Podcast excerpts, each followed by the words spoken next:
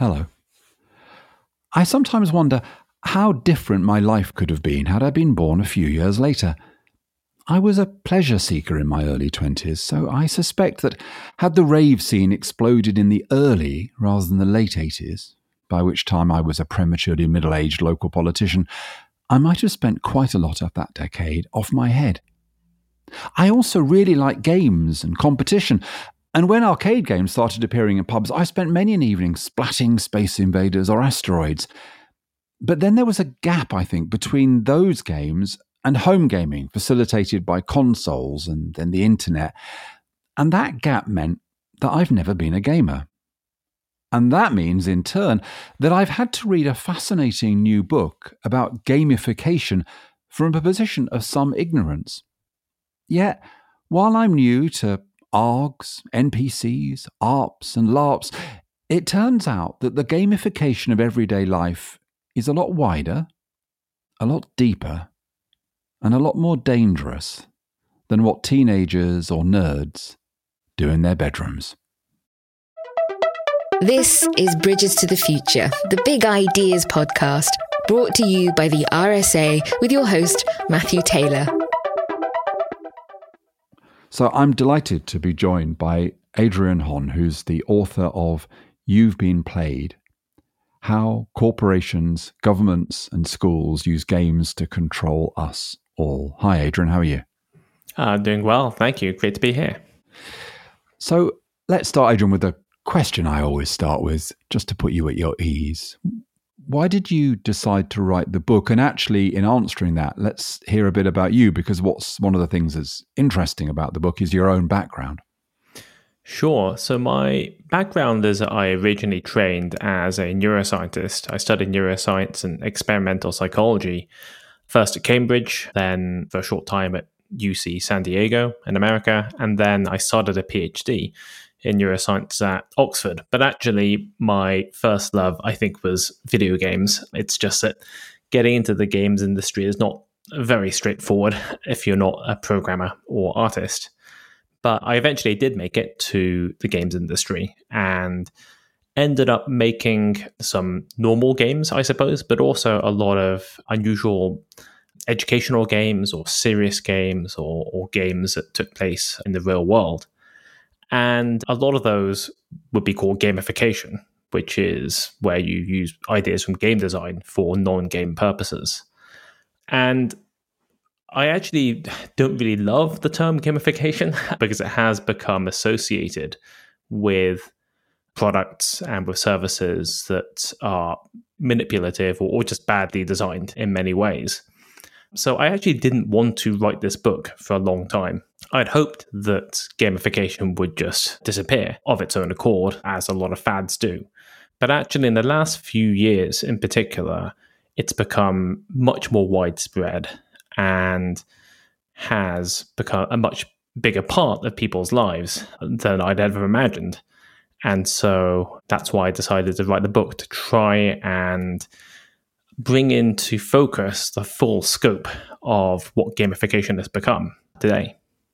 And it is a fascinating book and it goes incredibly wide. I mean, this is a book that moves from chapters which look at games as we traditionally understand them to the use of gamification as a kind of device to motivate and surveil workers right through to a you know fascinating account of the use of indulgences in the medieval period and the kind of comparison of that kind of notion of gamifying virtue or access to to heaven and what happened to that.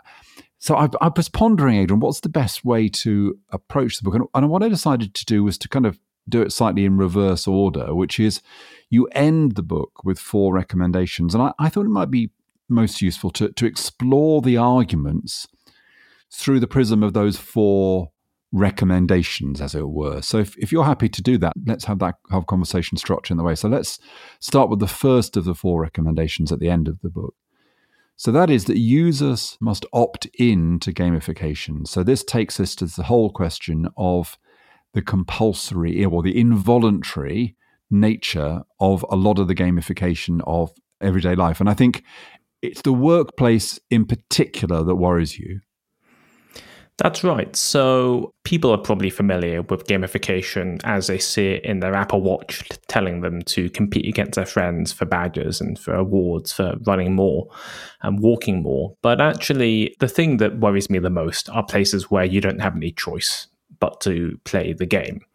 So increasingly, workplaces like Amazon and Uber and a lot of gig economy companies, but also a lot of you know, quote unquote, you know, high paid white collar jobs now involve gamification in how they motivate and monitor and reward and punish their workers.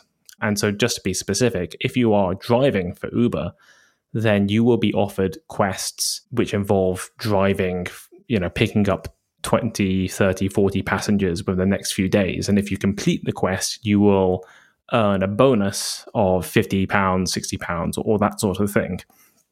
And you could say, well, obviously, this is a good thing because you're getting a bonus. What's wrong with having a bonus? But obviously, the, the issue here is that all of this also goes towards obfuscating your total compensation.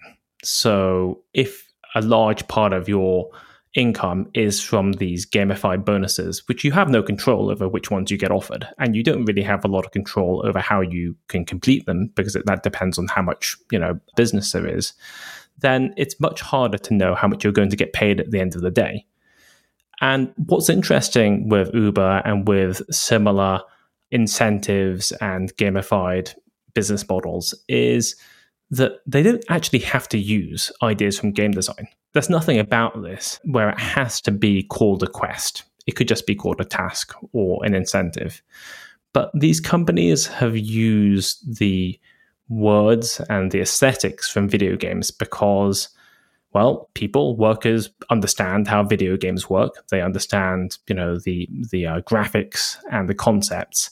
And so when they hear about a quest, you think, oh, a quest, that's a good thing to do. I should try and complete a quest. I should try and win an achievement.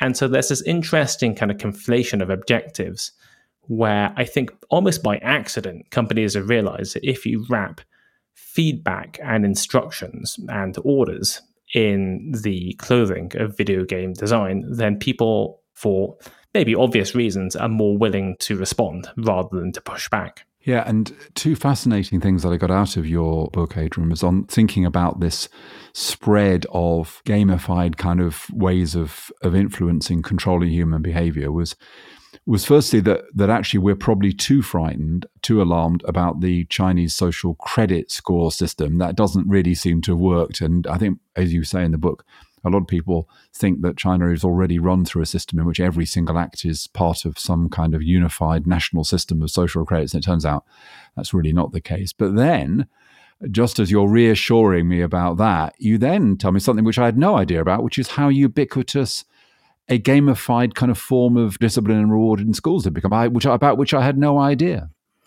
Yeah, this was probably the most surprising discovery I made when researching the book. So there is an app called Class Dojo, which is in use apparently in 95% of US schools, and it's very popular in the UK. It's been used for several years.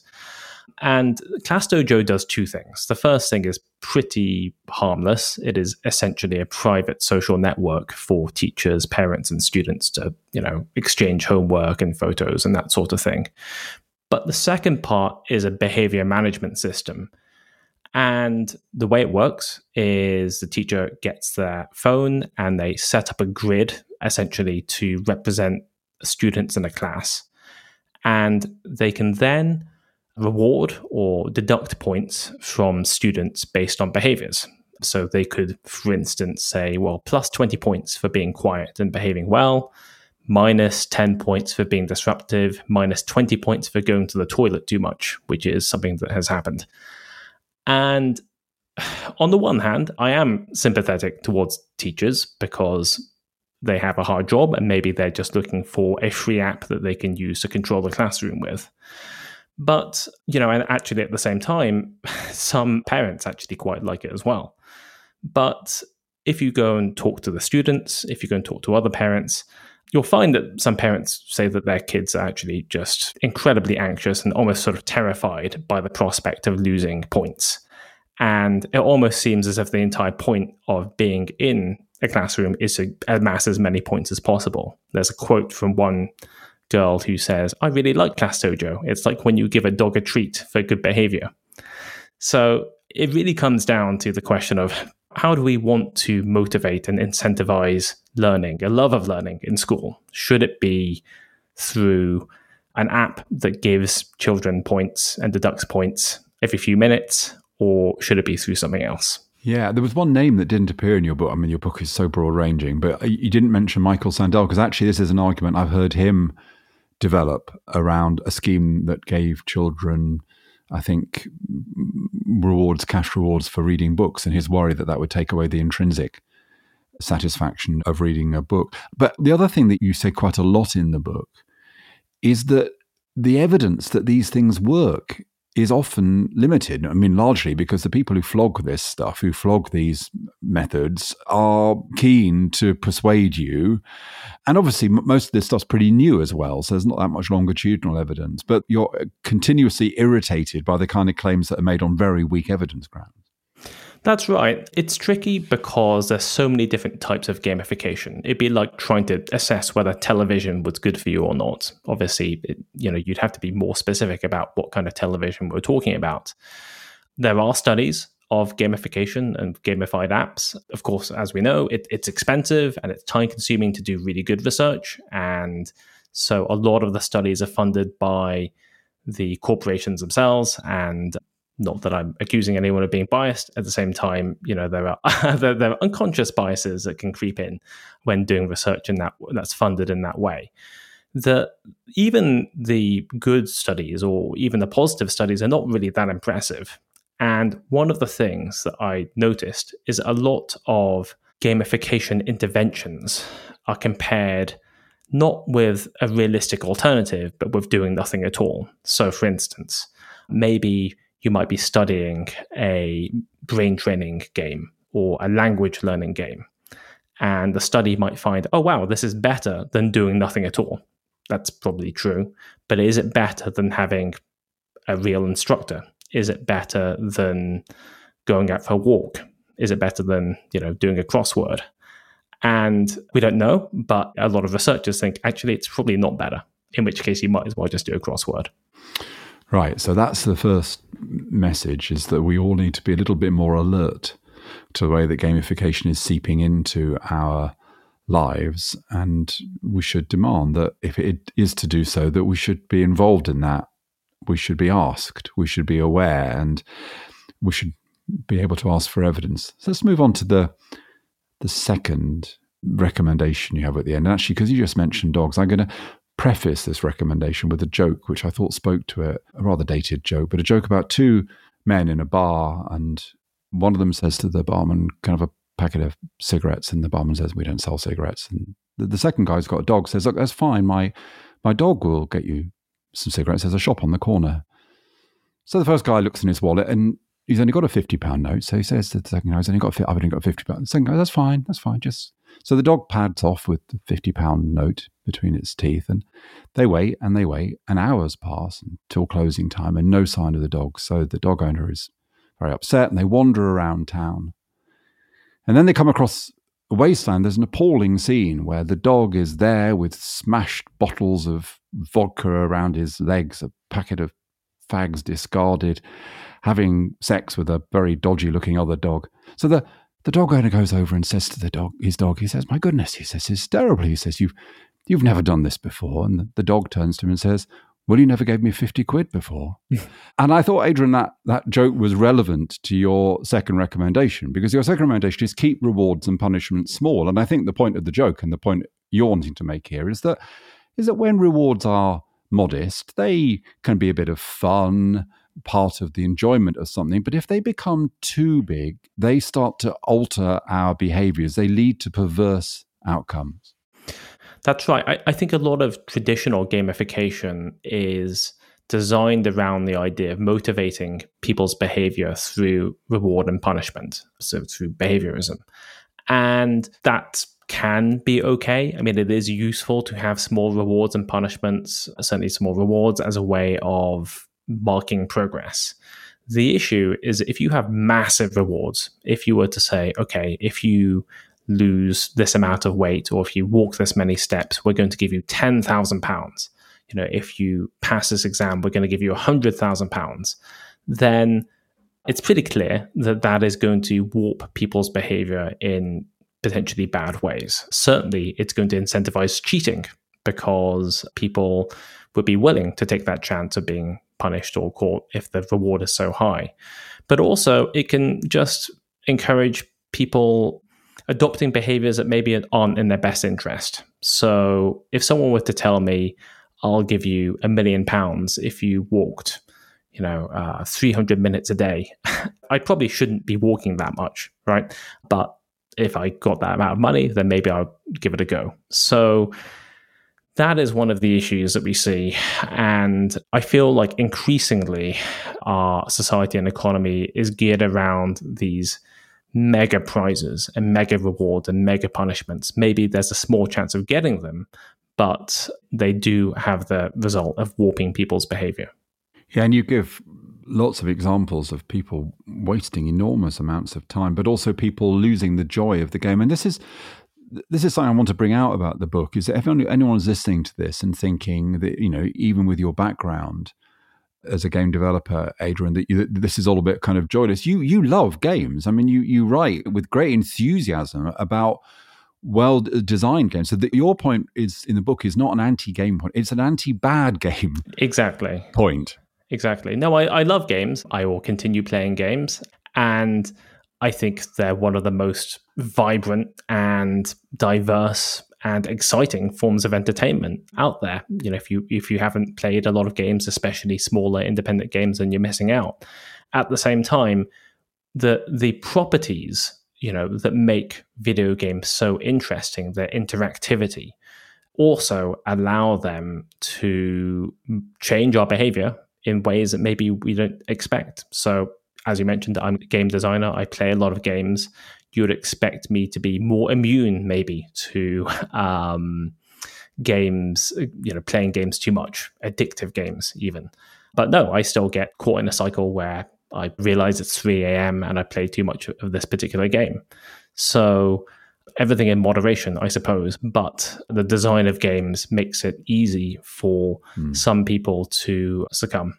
Yeah, and you, you give examples of games that were, were fun, and then the the developers can't resist mm. starting to kind of chuck in more and more rewards and punishments and devices, and they, they kind of lose their they lose their joy, which was really interesting. I did I do have to say, Adrian, at the end of this book, I kind of much more inclined to to, to dip my toes into the waters of, of, gaming. Actually, so it's a funny you know a book that is a, a warning about gamification actually made me kind of more interested in in gaming. So let's turn to the the third recommendation you've got. Now we've kind of talked about this a bit because we talked about research and the lack of rigor in the research, but you your third recommendation is don't misrepresent benefits.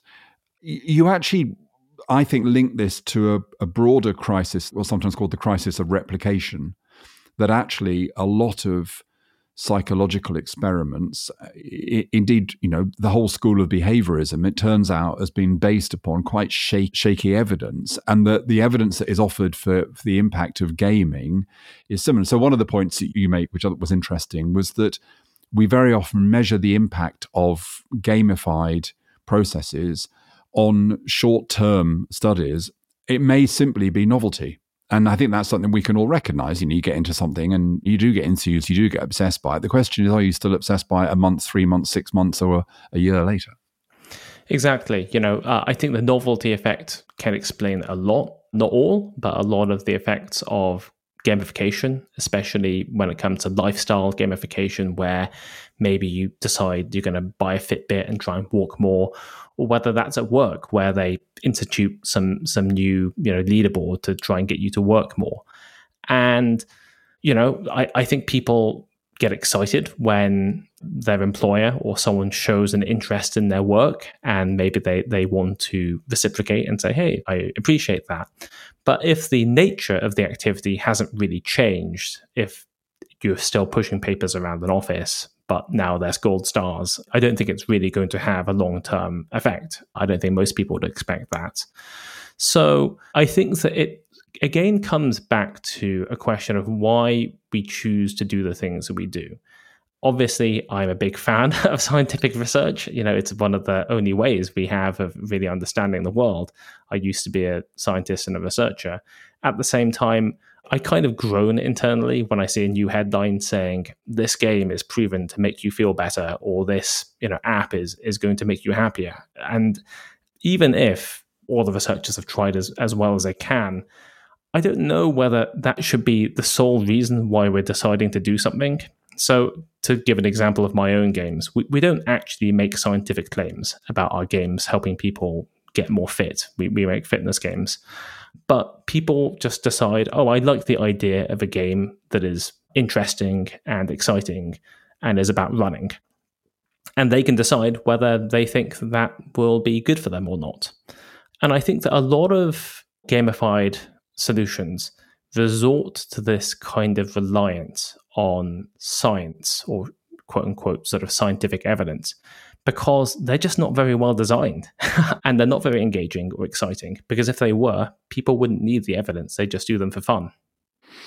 Yeah, and this is linked, it seems to me, Adrian, to another kind of theme in the book I can hear in the kind of background of the arguments you make, which is the retreat from complexity in the sense that we want simple solutions. We want to believe that, I don't know, the way to deal with the explosion of mental illness is the development of apps that can help people feel happier, that the reason that the response to the growth of obesity is to have an app rather than saying, well, what is it about society that leads to more people being mentally ill? That what is it about society that leads to more people eating too much? So what the gamified argument does is it plays into our desire, doesn't it, for simple solutions to complex problems. Yes, I think I saw a council somewhere in the UK that announced proudly it had some new gamified app to incentivize people to walk more instead of driving, uh, walking to the school or walking to, to the shops. And again, I sort of groaned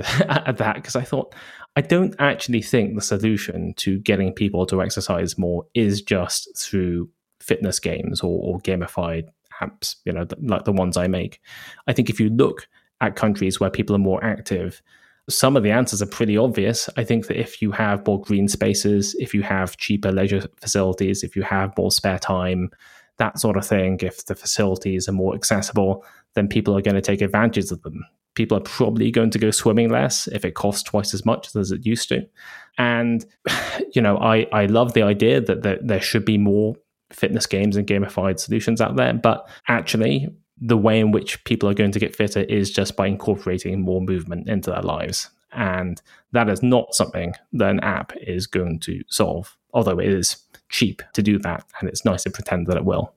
And it's also part of, of individualism in the sense of it's a part of suggesting that all our problems are really to do with individual motivation. If any people would pull their socks up, or if any people were gamified into wanting to pull their socks up, then you know societal problems would disappear.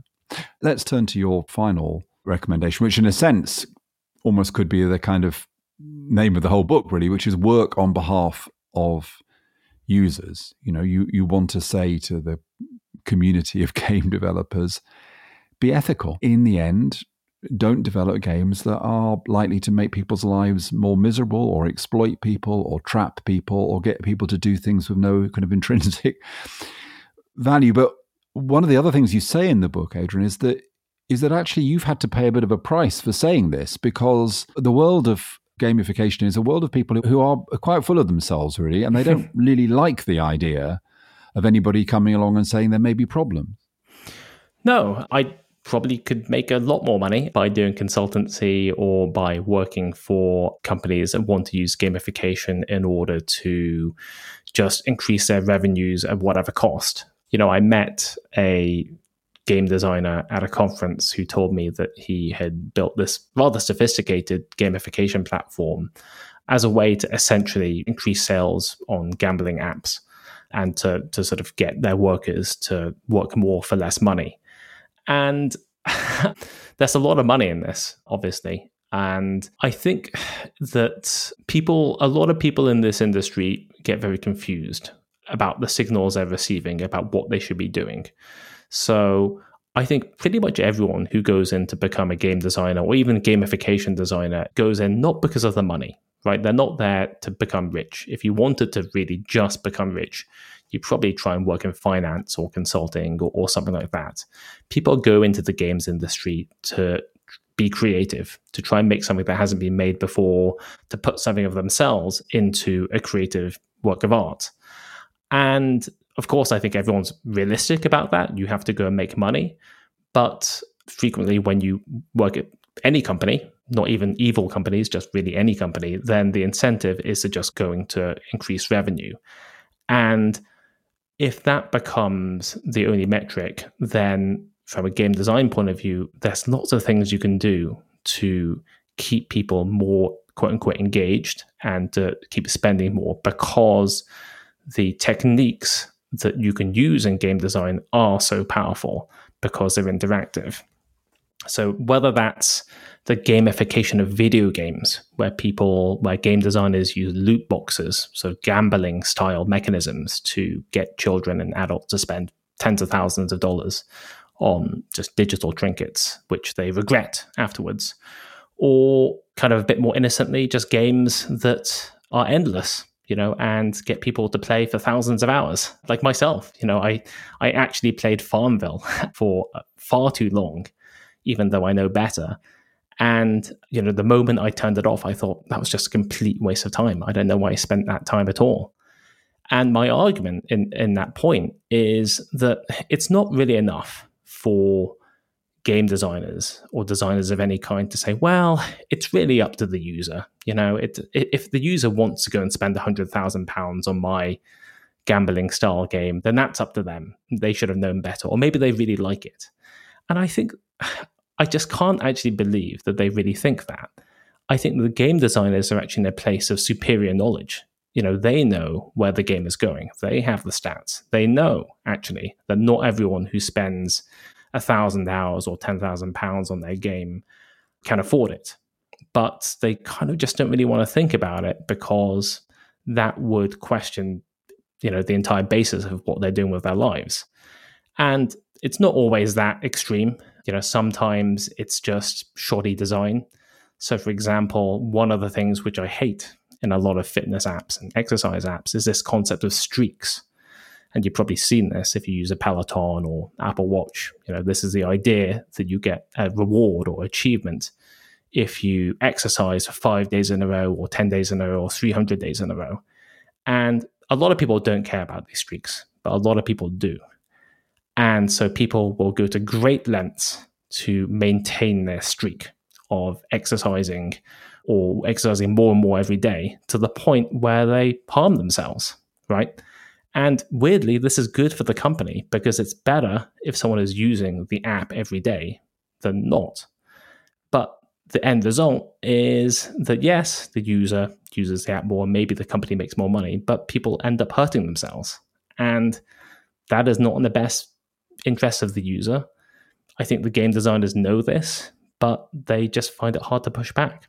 So I, I try not to be too I try not to put too much blame on, on designers because I know that you know they're not the people running the company at the same time there are things you can do there are things you can say and there are industries and companies you can choose to be in or not be in yeah and uh, this is where I, the final thing i wanted to talk to you about adrian because you know i'm not a gamer and i know that my attitude to gaming is a bit like a famous guinness advert which said i don't like it so i haven't tried it so i think that i get that and that it's not unless I was to really kind of immerse myself a bit that I could make this judgment. But I suppose I am still a snob. I'm going to be honest with sure. you. I I still think that that gaming is a bit of a waste of time, and that I remember when my sons were massively into FIFA when they were like 12 or 13 or 14. And I'd say to you, you know, when you get your first girlfriend, you absolutely will not be boasting to them about what level, you know, about how good you are at FIFA you know and i, I that was just a kind of device for saying these are these achievements are not achievements you're going to be proud of when you're a grown up i remember one of my sons actually just a couple of years ago teasing me by saying that his current girlfriend was a great gamer and she very very impressed by his aptitude at FIFA. So I was wrong. It took him ten years to be able to tell me I was wrong, but he very much enjoyed it. So to counter my snobbery, I guess part of this, you know, is Roland Barthes had this distinction he made between the writerly and the readerly.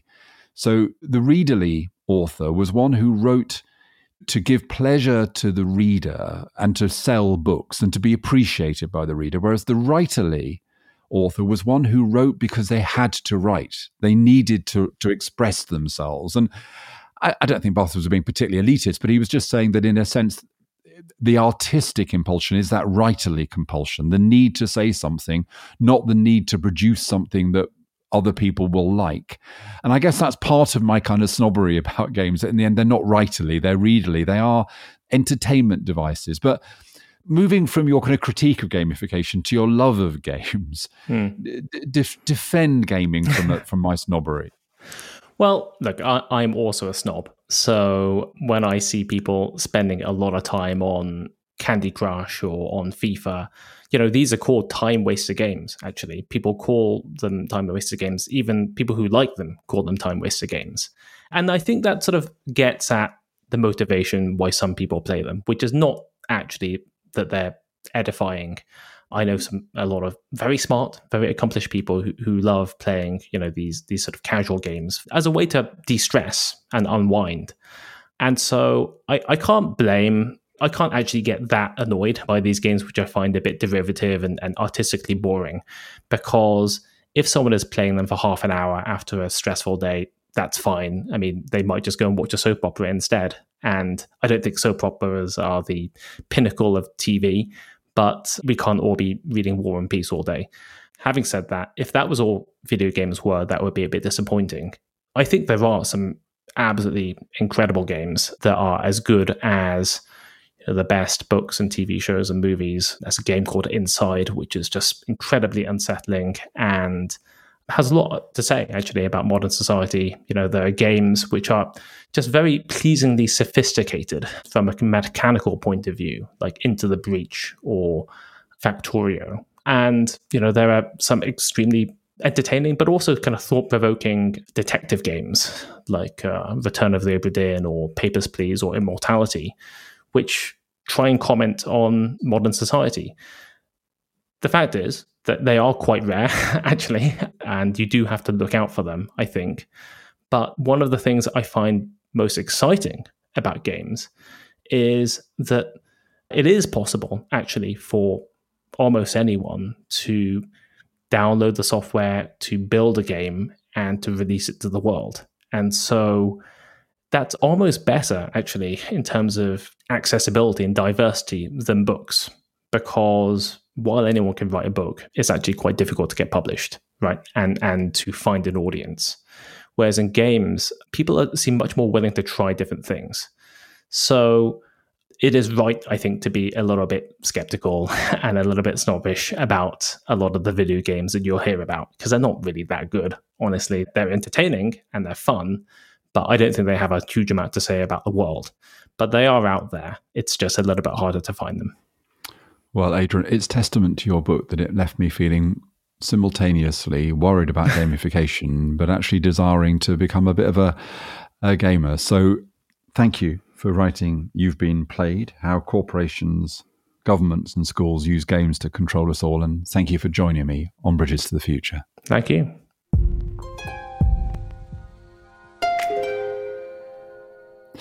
For me, an important message from Adrian's book is that resisting the temptation to instrumentalize everything is necessary to live our best life. I'll admit, it's not something I'm very good at.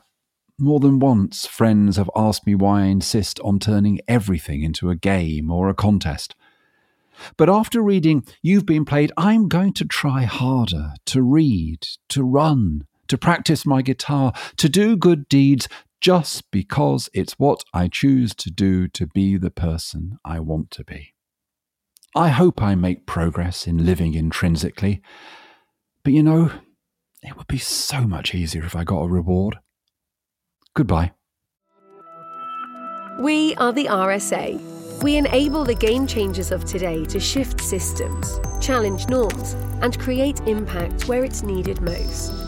Visit thersa.org slash approach to find out how. And let's make change happen.